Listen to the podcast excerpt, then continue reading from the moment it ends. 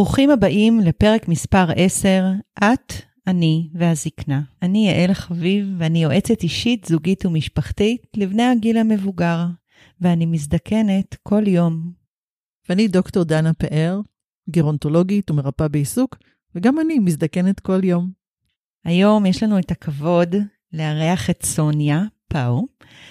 אה, דוקטור בעבודה סוציאלית ומרצה בחוג לגרונטולוגיה ובמחלקה לעבודה סוציאלית המרכז האקדמי רופין, מנהלת משותפת של התוכנית ללימודי פסיכותרפיה אינטגרטיבית עם אנשים זקנים באוניברסיטת חיפה, וגם עוסקת אה, בפסיכותרפיה ובלוגותרפיה. סוניה, וואו. נכון, וגם אני, את האמת, גם אני מסתכנת כל יום, ואני ממש רק שמחה על זה, כי זה אומר שאני חיה ובריאה. אני רוצה להתחיל אולי ולשאול בכלל, יש פה הרבה מילים גבוהות, פסיכותרפיה, לוגותרפיה, אה, מה זה אולי נתחיל עם הלוגותרפיה? עם הלוגותרפיה. אמ, אוקיי, בקיצור רב, אה, מי שיצר את הלוגותרפיה לפני כמאה שנה זה היה פרופסור ויקטור פרנקל. אמ, שהוא קרא לתיאוריה שלו, הלוגותרפיה, לוגותרפיה מהמילה לוגוס, מילה יוונית שאחד הפירושים שלה זה אה, משמעות, כי הוא מצא שהדבר הבסיסי ביותר והדבר החיוני ביותר בחיים שלנו זה שתהיה לנו משמעות בחיים. כי אם אין לנו משמעות, אין לנו בעצם סיבה לקום בבוקר, אין לנו סיבה להתאמץ. אמ, ואם אני אומרת זה ההפך, אה, למשל הבוקר שהלכתי לפגוש אתכן, אמ, וגם יש לי עוד כמה דברים נחמדים לעשות, אז זה עושה לי כיף על הבוקר, ואם אני נותנת את הדעת לזה שוואי, אלה דברים שהם משמעותיים לי, בא לי לקום וכבר להתחיל את היום, אז זה סיבה למה. לעומת זאת, אם אני אישית לא מכירה כל כך אה, ימים כאלה, או לשמחתי הרבה אפילו בכלל לא, אבל בואי נגיד, אני קמה ל... ליום ואין לי תוכניות, ואין לי משהו שעולה לי על הדעת שבא לי לעשות, שום דבר לא עושה לי את זה, שום דבר לא, לא, לא נראה מושך.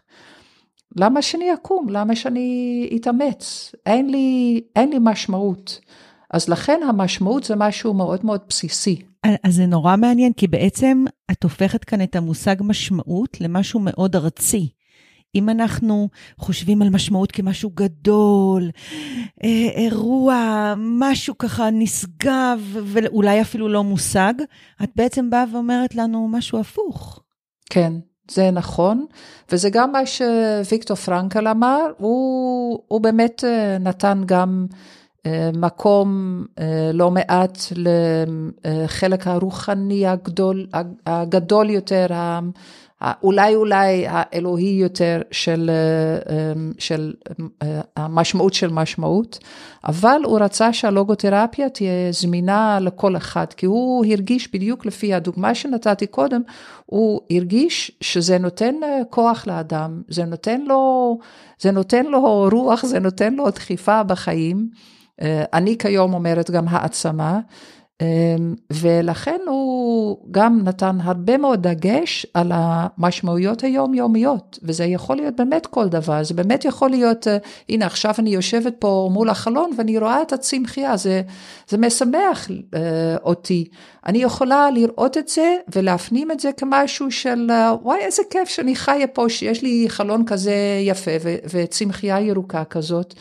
זה, זה עושה לי משהו, ואני יכולה לראות את זה וזה לא עושה לי שום דבר. אז אם זה לא עושה לי שום דבר, זה לא, לא משהו משמעותי לי.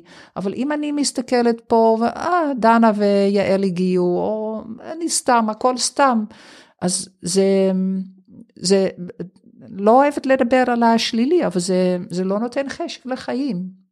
ולכן הוא, אמ, הוא מאוד הרחיב והתעמק על החלק היומיומי של מש, משמעויות אה, ביום-יום. אה, שוב, הוא גם מתייחס לחלק הגדול יותר, אני הרבה פחות, כי אני חושבת שזה דווקא המשמעויות ביום-יום, שהן נותנות את החשק לחיים וגם יכולות לעזור לאנשים ונשים במיוחד, וגם גברים כמובן, להתפתח ולהגיע להישגים להגשמות. אגב, מה שגם חשוב לי להגיד, זה קצת סותר את הגישה של המזרח הרחוק. פרנקל אמר שאנחנו זקוקים לחוסר איזון מסוים, וגם כמובן מדוד. יותר מדי כמובן זה לא טוב, כי זה מביא לסטרס ואולי מוריד את האדם, אבל אנחנו הרבה פעמים זקוקים דווקא לחוסר איזון על מנת שנרצה להתעלות על, ה, על הדברים ועל מנת שאנחנו רוצים להתקדם ו, ולהתגבר בו, בוא נגיד. וזה דווקא החוסר איזון שהוא עוזר לנו באמת אה, להגשים את עצמנו יותר בחיים שלנו. אמ, לעומת מה שלא יודעת, הזן, הבודהיזם, שבעצם השאיפה העליונה היא להגיע לשנטי, לרוגע, לנירוונה, כן. אמ, אז, אמ, אז זה, זה, זה גם חשוב, כן. למשל, לפני 15 שנה, כשסיימתי את הדוקטורט שלי, והמנחה שלי המליצה לי לפנות לראש חוג של גרונטולוגיה, ו, ושאני אלמד שם קורס, אז ראש החוג, פרופסור מרי כהן, אז עוד לא הייתה פרופסור, אבל אה, זה לא משנה, היא שאלה אותי, למה את רוצה ללמד? אז אני אמרתי לה, אני רוצה שוב לחוש אה, פרפרים בבטן, אני רוצה את המתח שוב, זה הכל, אני באמת עשיתי גם ככה המון בחיים, אבל הכל כבר ידעתי, כבר הכרתי, ו... אי אפשר להגיד שמיציתי, אבל משהו, משהו היה רגוע מדי, וזה לא מדרבן, אנחנו זקוקים לדרבון. יש משהו מאוד שמתכתב עם התיאוריה הזו, עם הזקנה, כי לכאורה אנחנו מאבדים הרבה מאוד מסוגלויות בתקופת הזקנה, דברים מצטמצמים לנו. ואת אומרת, יכול להיות שדברים מצטמצמים, אבל יחד עם זה גם יש כאן עוד הרבה מקום למשמעות, שאולי לא אה, דווקא בחוץ, אלא היא יוצאת מתוכנו. כן, אמרת את זה מאוד יפה, אה, שזה באמת אה, נכון. הדגש אה, בא יותר על, ההרגשה הפנימית ועל העולם הפנימי, אף על פי שגם זה כיום כבר לא, לא הכרח, כאילו אנשים גם גופנית ממשיכים להתפתח ולהגשים את עצמם גם בגילאים מאוד מבוגרים, אבל כן, אנחנו צריכים להתמודד עם דברים שהם... הם אה, מורידים או מפחיתים אה, מהיכולות שלנו, אה, ולחפש איך להתמודד ואיך בכל זאת להמשיך ולהגשים את עצמנו למרות זאת. אז לוגותרפיה זה בעצם לכל החיים, נכון? כן, כן, כן, זה לא רק לאנשים זקנים, ההפך, מישהי שאלה, אחת הסטודנטיות שלי שאלה, הלוגותרפיה זה רק לזקנים, נכון? ובעצם ויקטור פרנקו לא התייחס בכלל לזקנים. בכתיבה שלו. קראתי את כל הספרים שלו, ואני מניחה גם כל או רוב המאמרים שלו. זקנים זה לא, לא היה במושגים שלו, אז... אה, אוקיי, okay. אז אני רוצה לשאול, מה הביא אותך לעולם הגרונטולוגיה? אמ, כן, שאלת אותי קודם, אה, ככה להתכונן לשאלה הזאת. אני חושבת שאני כמו רובם, ורובן שהגיע ללא התכווננות, ללא, לא בכוונה. אה, אבל אני פתאום שאלתי את עצמי שאלה אחרת, שאם לא הייתי בזקנה, במה הייתי רוצה להיות? ואת האמת, שום דבר אחר לא מושך אותי. שאני כן אה, עסקתי קצת, בהתחלה כשעבדתי, התחלתי לעבוד כעובדת סוציאלית, עבדתי עם אנשים עם פיגור. אה, שכלי אה, אה, בינוני עד, עד קל, והייתי בסיירת הורים, עבדתי עם נוער ב, בלילה, בלילות, ביום שישי בלילה, והיה לי ממש ממש כיף, אבל שזה יהיה כל העיסוק שלי, לא, ודווקא הזקנה, לא יודעת, כי יש, יש הרבה, קודם כל, האנשים עושים לי את זה, פשוט עושים לי את זה, וזה אני למדתי עבודה סוציאלית תואר ראשון בהולנד, ועשיתי שנת סטאז', היה שם אה, שנה שלמה, ו, ובאמת במקרה הגעתי ל, ל, לעבודה עם אנשים זקנים, אף פי שהייתי בעירייה ושם העובד סוציאלי, המנחה שלי, הוא אמר לי, לא יודעת, לבנות איזושהי תוכנית לאנשים שיצאו לפנסיה. אני, אני זוכרת, אני אפילו עד היום מספרת כמה מהחוויות בכיתה, כי היו חוויות... Uh, מחוננות, אה, שם בטיפולים שלי, טיפולים, זה לא היה טיפול, בשיחות שלי עם אנשים. ואני פשוט מתחברת, מתחברת, וזה תחום כל כך, אה, כל כך רחב, ויש כל כך הרבה אפשרויות, ואני ממשיכה, לא יודעת, אני כתבתי בקבוצת הוואטסאפ של החוג שלנו, גרונטולוגיה, ביום שישי, על פנייה שקיבלתי ביום שישי. התקשרה אליי מישהי שאמרה שהיא שמעה אותי בהרצאה כבר לפני חודשיים, והיא אומרת, אה, את התקווה האחרונה בשבילי, כי אני מסוכסכת עם האחות שלי, אני בת 85 והאחות שלי בת 82, וכבר הרבה זמן אין לנו קשר, וזה כל פעם קורה, ואני רוצה לתקן לפני שמאוחר. זה מה זה ריגש אותי, מה זה ריגש אותי, וזה... כן, זה עוד פעם משהו חדש שעוד לא עשיתי. כן, כמובן, אני גם פה בחדר הטיפולי יושבת עם אימא בת 70 ומשהו ובן בן 40 ומשהו, אז אני עוסקת כן בקשרים אה, אה, משפחתיים, אבל אה, כן, זה כל פעם משהו אחר, או כל התחום של התמודדות עם המוות, זה גם משהו שהתחלתי לעסוק בו יותר בשנים האחרונות, ב, כן, את האמת, 15 שנים האחרונות. גם, אני חושבת שאני גם חלק מ, מההתפתחות של דווקא הנגיעה בהתמודדות עם המוות. אמ, אז כן, זה פשוט מרתק. אז איך הגעתי לשם? במקרה. כמו כולנו. כמו כולנו. לא, בשבילי אין מרגש מזה. אני רוצה באמת לדבר על העניין של המשמעות בחיים, כי להרבה אנשים שמתבוננים מהצד על תקופת החיים של אחרי גיל 65, בפרט לגברים שיצאו לפנסיה ממקום העבודה, שהדור הזה, אני חושבת שהעבודה הייתה מאוד מאוד משמעותית, יותר ממה שהיא משמעותית לדור שלנו, שלי, של בני 40 ו... בהחלט משמעותית, אני אגיד לצורך העניין על בעלי, היא משמעותית, אבל זה לא כל חייו, בשונה מהדור של ההורים שלי, שזה היה לגמרי הדבר שהגבר עשה, הוא לא היה מעורב כל כך בגידול הילדים, הוא בא הביתה, הם היו שם. Nice to have, אבל לא החליף חיתולים, לא היה בחדר לידה, כל מיני דברים שהם טריוויאליים וברור לנו, זה לא היה פעם. ובאמת, העולם היה עולם העבודה. והרבה אנשים מסתכלים מהצד ואומרים, טוב, זקנים, נו, מה כבר יש להם בחיים, כמו השיר של דוד דוידן, אבל הנושא של משמעות.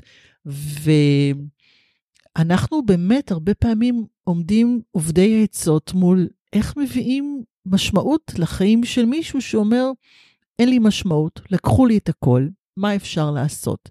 אז אני לא מצפה שתתני לי פה טיפול, אבל האם יש איזה שהם כיוונים או משהו של לכוון אותנו איך בכלל להתחיל להתמודד עם השאלה הקיומית העצומה הזאת? כן.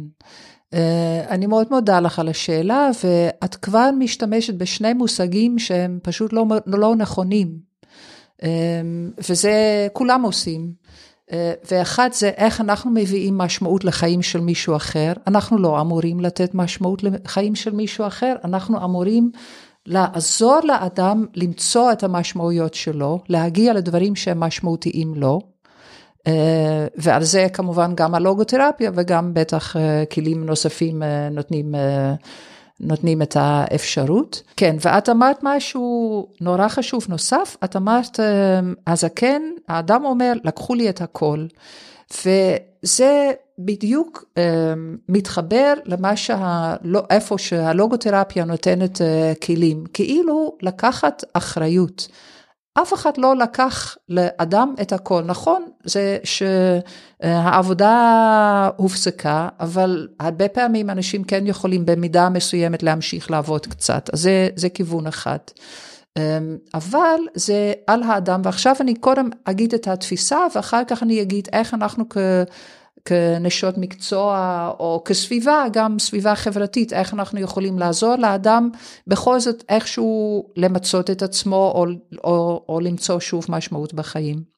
אבל קודם מבחינה תיאורטית, אה, כמו שאת אמרת את זה, זה נשמע כאילו האדם הוא מסכן, הוא קורבן של, אה, של החוקים בחברה. אה, והלוגותרפיה הולכת נגד הקורבנות וההתמסכנות. וההתקרבנות בעצם.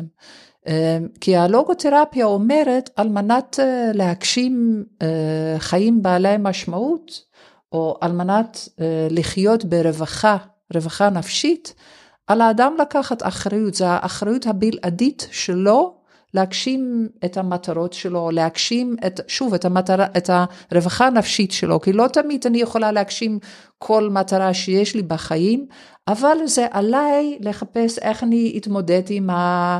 עם החוסר האפשרות, או עם חוסר האמצעים, או עם תנאים ש, שהשתנו כמו עכשיו הקורונה, או איך אני אתמודד עם זה שהחברה אומרת לי בגיל 67, את תפסיקי לעבוד, לעבוד ואת רק תקבלי 60 אחוז מההכנסה שאת רגילה עליו. אז, אז, אז אוקיי, אני כן צריכה לעבור תקופה של אבל, של כעס אולי, של אולי התמרמרות, אבל אז אני יכולה להגיד לעצמי, איך אני רוצה להמשיך לחיות? האם אני באמת רוצה להיות הזקנה המסכנה? ושכולם ירחמו עליה, ואחר כך אה, הם יגידו לה, טוב, נו, טוב, לפחות יש לה כמה נכדים אה, נחמדים, וכאילו מחייכים לזקנה החמודה ו, וזהו, ו, וממשיכים את החיים שלהם. או האם אני רוצה לחפש דברים נוספים שהם נותנים לי משמעות, ונותנים לי מטרות בחיים, ונותנים לי, לי את הטעם אה, לחיים. זה עליי.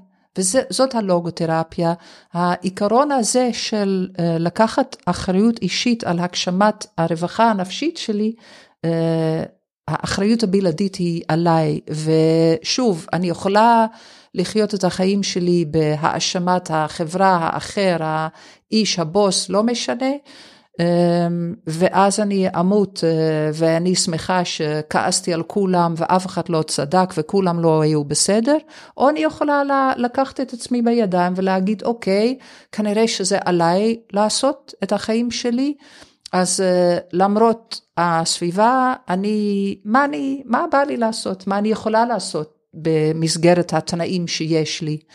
אמ, כמה, אז... זה, כמה זה יישומי, סוניה? כי כאילו, לפעמים יש הרגשה ש, טוב, רק תקום, תחליט, תעשה, והנה יש לך. אבל אנחנו יודעים שדברים הרבה יותר מורכבים בחיים.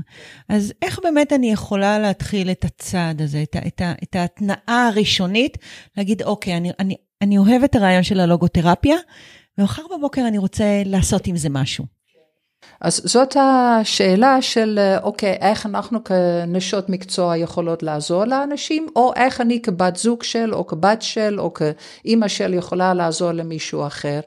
אז זה, זה לאט לאט, זה תהליך, זה לא הוקוס פוקוס, זה לא שוואי עכשיו הפנמתי את העקרונות של הלוגותרפיה, עכשיו הבנתי שאני צריכה לחפש משמעות, מחר יהיה לי. לא, זה לא.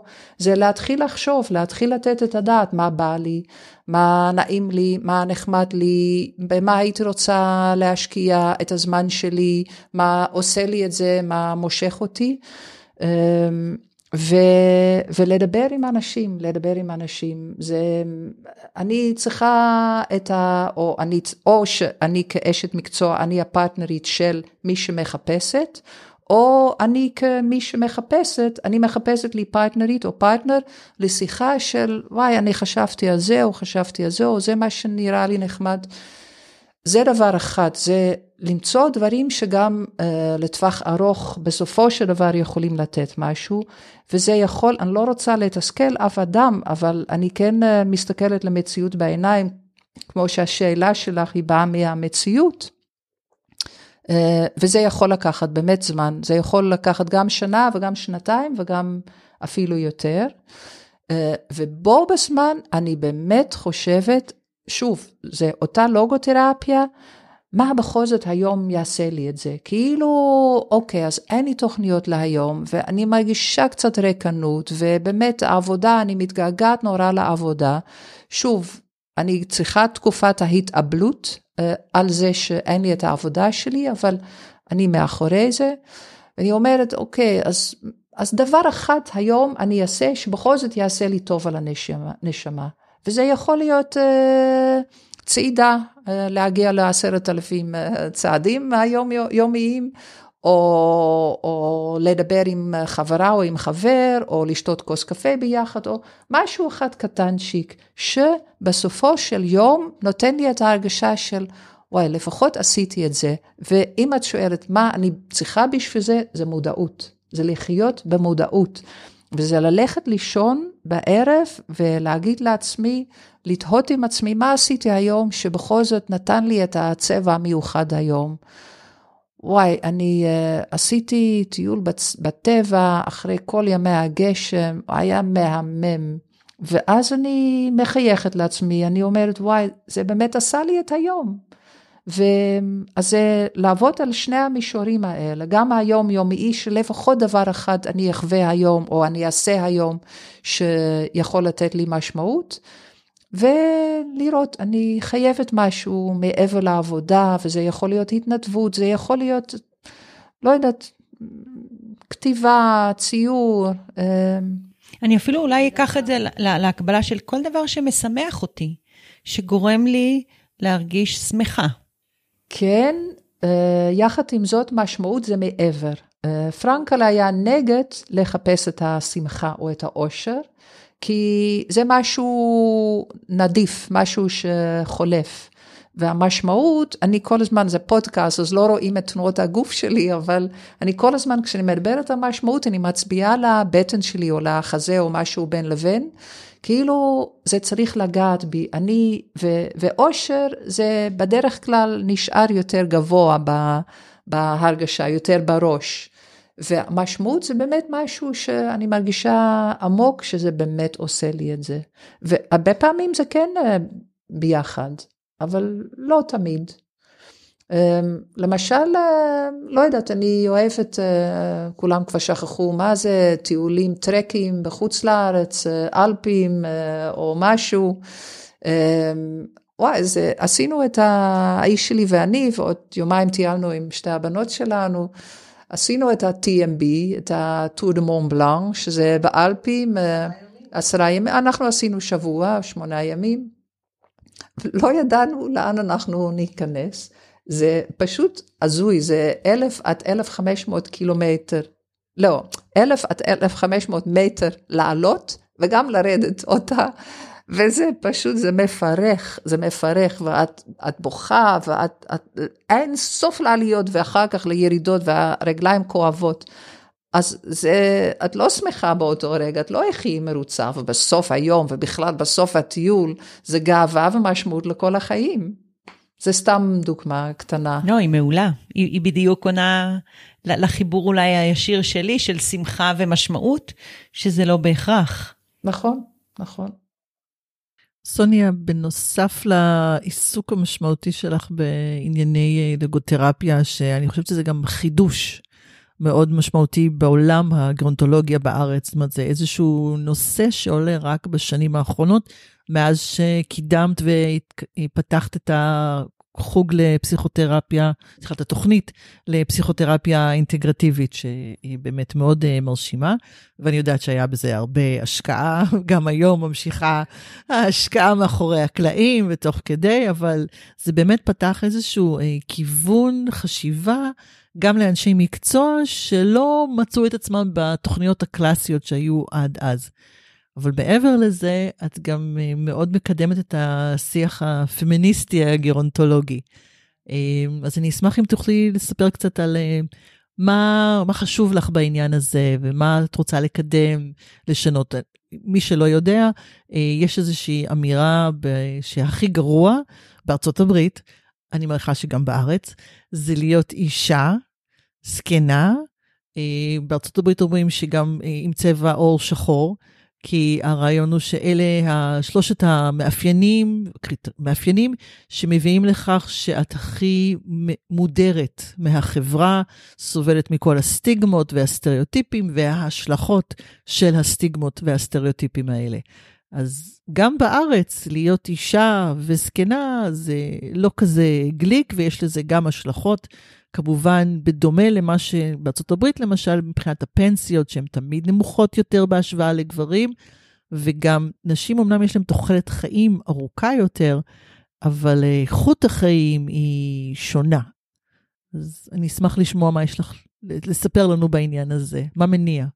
אז קוראים, המניע אני תכף אגיד, אבל את אומרת, אני מניחה שזה גם בארץ, מיעוטים, כן, גם הנשים ממוצא אתיופיה הן במצב הכי הכי גרוע, זאת אומרת, הנשים הזקנות. גם הנשים מברית המועצות לשעבר וגם נשים ערביות. אז גם פה הנשים שהן שייכות לתרבות מיעוט, אז גם הן במצב גרוע מבחינה, גם כמו שאת אומרת, כספית, וגם מבחינה בריאותית, גם בריאות פיזית ובריאות נפשית. יותר גרוע מאשר נשים אחרות. ואחד הדברים, אני זוכרת בפעם הראשונה שנתתי הרצאה על גרונטולוגיה פמיניסטית, לפני כמה שנים, האיש שלי אמר, בשביל מה צריך את זה? ואני הראיתי לו את הנתונים הסטטיסטיים, הרי כל שנה בין היתר יצחק שנור ו- ועוד הם מפרסמים את השנתון החדש עם הנתונים הסטטיסטיים, ונשים ממשיכות לדרג על כל ה... כל מה שעושה את הזקנה טוב, יותר גרוע מאשר גברים באופן, באופן כללי, כמו שאת אומרת, גם מבחינת פנסיה וגם מבחינת, מבחינת הכל. אז זה כיום אולי, אבל זה, זה כאילו מצאתי עכשיו שהתחלתי, עכשיו בשנים האחרונות התחלתי יותר להרצות על, באופן רשמי על הנושא. איך הגעתי לנושא? לא שאלת, אבל אני אוהבת לענות על זה. כן, תספרי, איך הגעת לזה? כן. מעניין. חוץ מזה שאני יכולה לומר שזה לא סתם, את המצאת את זה, יש ספרים על גרונטולוגיה פמיניסטית. יש לי אחד בבית, כאילו, ממש, זה, it's a thing, כמו שאומרים. אז מה הביא אותך לזה? איך אני הגעתי לזה? כי התחלתי uh, לעשות קבוצות לגילאים uh, מבוגרים, וזה גם כמובן הגעתי במקרה, וכשעושים קבוצות, קבוצות תמיכה או קבוצות פסיכו-חינוך, פסיכו-חינוכיות, שזה קבוצות איפה שגם לומדים משהו על הנפש ועל היום-יום, וכמובן בגיל זקנה, כי זה מה שאני נותנת, אפשר גם לגילאים האחרים בנושאים האחרים, פסיכו-חינוכי. אה, אבל אה, אה, נשים, התחלתי לעשות את זה במקרה, אני חושבת. וכמובן שרק מצטרפות נשים לקבוצות האלה, כי גברים כנראה יודעים את הכל כבר, ונשים מסתקרנות ובכל זאת רוצות לפתוח קצת, קצת אופקים. והתחלתי לראות עד כמה הן מודרות, לא כלפי החברה, כלפי עצמן. הן לא סופרות את עצמן, הן לא רואות את עצמן, הן לא מחשיבות את עצמן, הן לא, לא גאות בהישגים. מה עשיתי? אני זוכרת שלפני זה, הרבה לפני שהיו לי, זה, כל הנושאים האלה היו לי במודעות, שמישהי אמרה, אה, אני לא עבדתי, אני רק הייתי אימא, ו... ו- וזהו, הבעל שלי עבד, הוא היה, לא יודעת, קבלן או משהו. וזה כל כך כאב לי לשמוע, כי ראיתי אישה והיא השקיעה את כל החיים שלה, גם בגידול הילדים וגם היא דאגה שהבית יהיה משהו עוגן למשפחה וכולי וכולי, והיא לא רואה את עצמה ולא מחשיבה את עצמה. אז ככל שדיברתי בקבוצה על הנושאים וראיתי עד כמה עד כמה השפה שלהן היא מדכאת את עצמן. וזהו, משם זה התחיל להתפתח לי כנושא, והתחלתי גם לשלב את זה לקורסים שאני מעבירה גם באוניברסיטת חיפה, וכיום כמובן גם ברופין. מעניין אותי לשאול אם את רואה שינוי אמ, ככה בינך לבין הבנות שלך בתפיסה הפמיניסטית, אה, אולי אפילו אם אפשר לעשות איזשהו רצף דורי אימא את ובת, אם את רואה כן שהמשמעות הנשית או כל התפיסה הנשית משתנה קצת עם השנים, בטח בדור הצעיר יותר. אני ממש לא יודעת.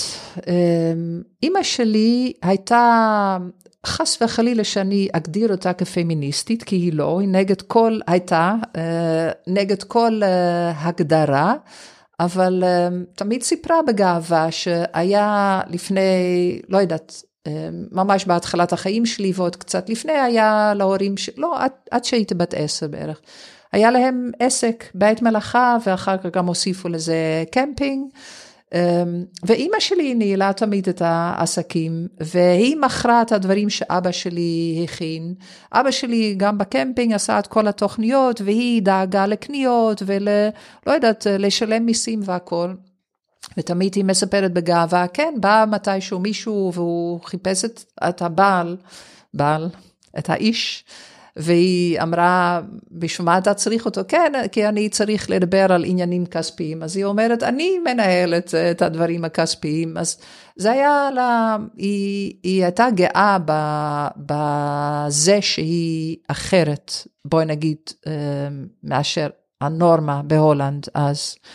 אז איכשהו, אני חושבת שאני, גם אני לא אהבתי לקרוא לעצמי פמיניסטית, היום כן, ממש רק בשנים האחרונות. אמ, וזה גם היה משהו שהתעצם אצלי, כי אמ, כשאני מספרת דוגמאות על העצמאות שלי בתוך הקשר הזוגי, שאני לא מגהצת למשל את הבגדים של האיש שלי, מה לעשות? אמ, והוא מגהץ אותם לבד, אז היא לא הבינה את זה, בכל זאת לא. אני גם לא סיפרתי לה, אני מתוך המקום של ההדרה של נשים, אמ, אני חזרתי לשם המשפחה המקורי שלי, של המוצא. אני ויתרתי על, או הוספתי את זה של האיש שלי כשהתחתנו, בגלל לחצים חברתיים, זה לא היה מקובל, לא יודעת, כל מיני, אז הייתי לאצטר פאו, אבל זה המשיך אה, להפריע לי במשך כל השנים, אז אני חזרתי להיות סוניה פאו.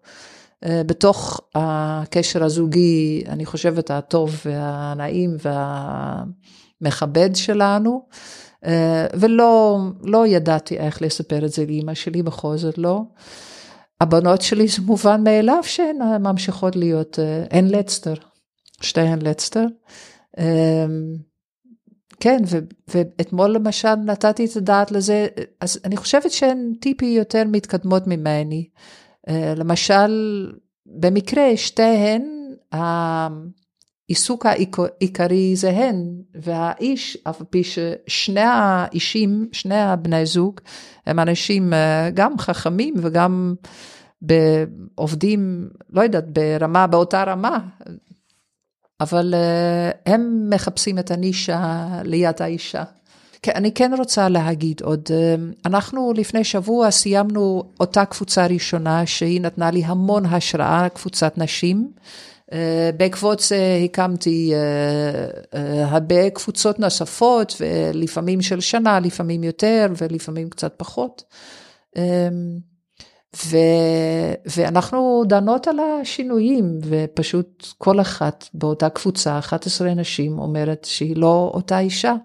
ואף על פי שאחת למשל היא באמת באמת באמת חולה, היא ממש גררה את עצמה למפגש האחרון, אבל היא אומרת, אמ, היא אמרה, והיא עדיין אומרת זה, היא אמרה את זה לפני שבוע, מצב הבריאות שלי לא היה גרוע אה, כמו היום, כמו בשנה האחרונה. כל החיים שלי במצב בריאותי גרוע ביותר, נורא, אבל היא אומרת, אני מרגישה משמעות ואושר בכל זאת. וסיפוק, והרבה יותר מאי פעם. אז, אז אפשר לעשות גם, זאת אומרת, הן עושות, הן עשו שינויים, קיבלו העצמה, קיבלו נראות כלפי עצמן, וגם uh, ביחס לסביבה שלהן, זאת אומרת, מבטאות את עצמן, uh, יכולות לה, לה, לה, להחמיא את עצמן. וכולי וכולי, וזאת ה... זאת ה, זה הפמיניזם בגיל מבוגר, בגירונ, בגירונטולוגיה. כאילו העצמת נשים, אז סיפרתי איך הגעתי לשם, אה, וכן, אתמול אה, יש לי... בעצם עוברת סוג של תהליך מקביל. כן, כן. אם כי אני חושבת שהגעתי, התחלתי ממקום, לא אוהבת להשוות, אבל יותר טוב, התחלתי ממקום טוב, בואי נגיד. אה, אבל כן, אני ממשיכה להתעצם, בהחלט, כן. זה כן. נשמע שבעצם. הפמיניזם בשלב הזה, בתקופה הזו של החיים, היא יותר במיקרו, זאת אומרת, ברמת הפרט, ולא בהכרח ברמת המקרו. השינויים של נגיד הבנות שלך, וגם אנחנו חוות, הם גם כתוצאה משינויים ברמת המיקרו של, של החברה. שינויים כמו אפילו המהפכת ה-MeToo, שמשפיע על החיים של כל אחת מאיתנו, זה במקרו, נכון, זה מתחיל גם במיקרו, אבל זה נשמע שעכשיו השינויים של אנשים בתקופת הזקנה, מתחילים ניצנים של שינויי מיקרו, שיהיו לזה אולי השלכות בהמשך ברמה רחבה יותר. אבל אנחנו עדיין בהתחלה של ההתחלה של נשים שם, ועצם העובדה שהן עושות שינוי בתקופה הזו, זה כשלעצמו חידוש, כי יש איזושהי תפיסה שכולנו שותפות לכך שהיא מאוד שגויה ומוטעית מהיסוד, שמה שהיה זה מה שיהיה, ואדם לא יכול להשתנות אחרי גיל 60, ואני ממש לארג'ית פה, כי יש כאלו שאפילו יגידו 50, יש איזושהי תפיסה ואומרים, תמיד מי שהיא הייתה, טוב, נו, זה מי שהיא תהיה. וחלק מזה קשור לתיאוריית ההמשכיות שמאוד מקובלת אה, כחלק מתיאוריית ההזדקנות, אבל בעצם מה שאני שומעת זה שתמיד יש מקום לשינוי, שזה מאוד uh, משמח אותי, כי גם ככה תמיד חשבתי כך. אבל uh, זאת אומרת, וגם אני חושבת שזה מתחבר למה שאת אומרת עם המקום של הלוגותרפיה. שגם אם היה לי משמעות מסוימת רוב חיי, שהייתה מכוונת לנתיב של עבודה או משהו מסוים, אני יכול למצוא משמעות אחרת, אני יכול למצוא דרך אחרת, ולא צריך ליפול לקיבעון המחשבתי של מה שהיה, זה גם מה שיהיה עכשיו. תמיד יש מקום, נקרא לזה לאיזושהי אופטימיות אה, חסרת תקנה של אה, אפשר להשתנות ויכול להיות משהו שונה. אני אפילו הייתי אולי אומרת לא אחרת, אלא נוספת. זאת אומרת, יש משהו באחר שהוא מבטל את מה שהיה, אמ, ובעצם עכשיו אני צריך לעשות משהו ש, ש, שעוד אין לי. אבל אני דווקא רוצה לראות את זה אולי כרצף, כמשהו נוסף, נוסף לסל המשמעויות שלי, או נוסף לסל החיים שלי. אה, אני מסכימה עם מה שאת גם מוסיפה, אני חלקית אני מסכימה כעיקרון גם עם מה שאת אומרת, דנה. אה, אני כן רוצה להוסיף שאני חושבת שהשינויים כן מתחילים להיראות בשטח, גם במקרו. למשל, אה, אף על פי שלא הגבתי לזה, אני מגיבה גם לכל מיני כתבות בעיתון, ואני כותבת גם מכתבים וגם על, גם על הסוגיה של נשים, אבל ראיתי שני, שני פרסומים שונים. אמ, דווקא של דיורים מוגנים, שהם הבינו סוף סוף שאישה מכובדת ויפה וחיה גם יכולה להיות אה, עם שיער אפור. אה, וגם שזה היה ממש לפני, אולי אפילו אתמול בעיתון איזשהו פרסום, וגם ראיתי, אה כן, פרסום על הקלנועית, קלנועית, ושם יושבת אישה. לשם שינוי ולא גבר, אז מתחילים uh, לראות, או למשל הדבילי הזה שהאישה היא שמה את הראש על הכתף של הגבר החזק, שהוא כמובן יותר uh, יש לו נראות, אז גם זה מתחיל להשתנות. זה דבר אחד. אני חושבת שזה גם חלק מתפיסה שהיא מתחילה להשתנות, שאישה היא יכולה להיות גם כן um, חזקה או עומדת בפני עצמה. אה, ואני גם רוצה להזכיר את היום עיון שאנחנו עשינו אה, מטעם אוניברסיטת חיפה, אה, ביחד עם פרופסור טובה בנט וינטרשטיין ועם דוקטור גבריאלה מרזל ספקטור, וגם טל דקל, דוקטור טל דקל הייתה חלק מזה. אה, זה גם, אה, ועכשיו יש עוד יום עיון אה, בפברואר או מרץ אני חושבת, אם אני לא טועה מאשל או משהו, גם על גרונטולוגיה פמיניסטית וטובה ואני, פרופסור טובה בנט וינטרשטיין ואני, אנחנו מוציאות גם גיליון עכשיו על גרונטולוגיה פמיניסטית. אני חושבת שכל זה, שזה כן מתחיל כבר קצת קצת קצת להשפיע. אז אני מאמינה שיש גם השלכות על המקרו. בסדר, ככה צריך. כן, נכון. אומרים שהתנועות האמיתיות מתחילות מהבלוגראס, מה שנקרא מלמטה, לא מלמעלה. זה ככה זה, ואלה האמיתיות שמחזיקות מעמד לאורך זמן ועושות שינוי אה, חברתי אמיתי, לא רק מה שמכתיבים לנו ממעל. ביקשנו שתכיני שיר או משהו שאת רוצה אה, לשתף אותנו, אז את אה, כמובן הגדלת ובחרת שניים, אז נשמח שתקריא. כן, אז אני באמת אה, אקריא קודם, אה, אני קוראת אה, לבושתי רק כיום את הספר זקנה, הזדקנות, לא יודעת איך זה נקרא בעברית, כי אני קוראת, קוראת את זה באנגלית, של סימון דה בובואר, ומאוד אני רוצה לתת לה מקום, זה ספר מקסים, לא תמיד חיובי או אופטימי, אבל אני חושבת שכן נותן הרבה מאוד מחשבה, ויש איזה קטע דווקא כן. חיובי ומאוד מתחבר ללוגותרפיה, ואני לא יכולה אלא אמ, גם אה, לקרוא משהו של אה, שיבת הטויו, אה, טויו אומרים? אמ, שהתחילה לכתוב רק בגיל 92. אני חייבת מאוד רוצה להגיד אמ, שיש לי חברה, מכרה, הולנדיה, היא בת 99 כמעט וחצי, כבר 50 שבועות. היא, היא, היא גם ממוצא הולנדית, וההולנדית שלה היא מעל ומעבר, אני רק יכולה לקנא בה, היא גרה גם בחיפה כמוני. 50 אמ, שבועות, כל מוצ"ש היא מסכמת את השבוע, וכל כך חדה, וכל כך בול, וכל כך נוגעת, וכל כך קולעת. וזה בהולנדית, וזה בחרוזים, וזה לא, לא קצר, זה ארוך, אה, ו, ו, ובעצם זה פשוט לא בסדר שזה לא מתורגם לעברית. הייתי, הייתי צריכה בעצם להקריא גם שלה, אבל אני לא עושה. אה, והיא תמיד חותמת איני והכלב שלה, זה גם נחמד. אז אני, מה, ואני תרגמתי ביחד עם Google Translate. מקטע מאוד קצר של, אה, מהספר Vieillesse, של סימון דה בובואר.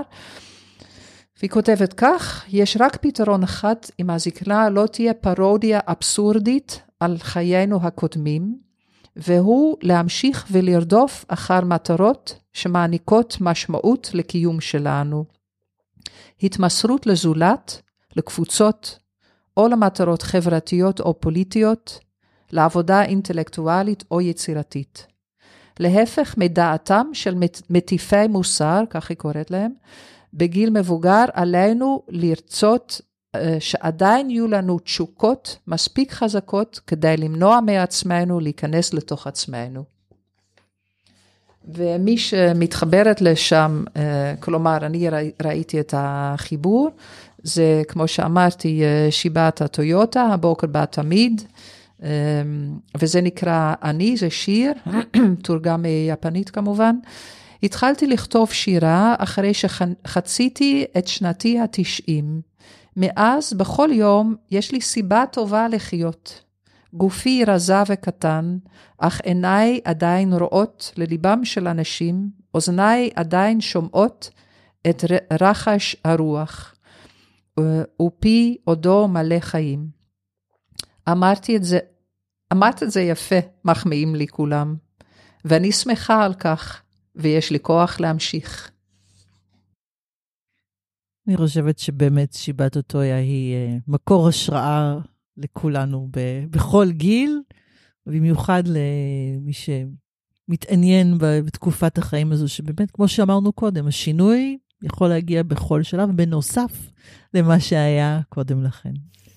סוניה, תודה רבה, היה מרתק. אה, אני חושבת שהשארת לכולנו הרבה חומר למחשבה. תודה רבה, יעל, ותודה רבה, דנה, שהיה ממש כיף לשתף, ומקווה שאפילו רק אדם אחד יקבל קצת השראה. אז תודה, וניפגש בפעם הבאה.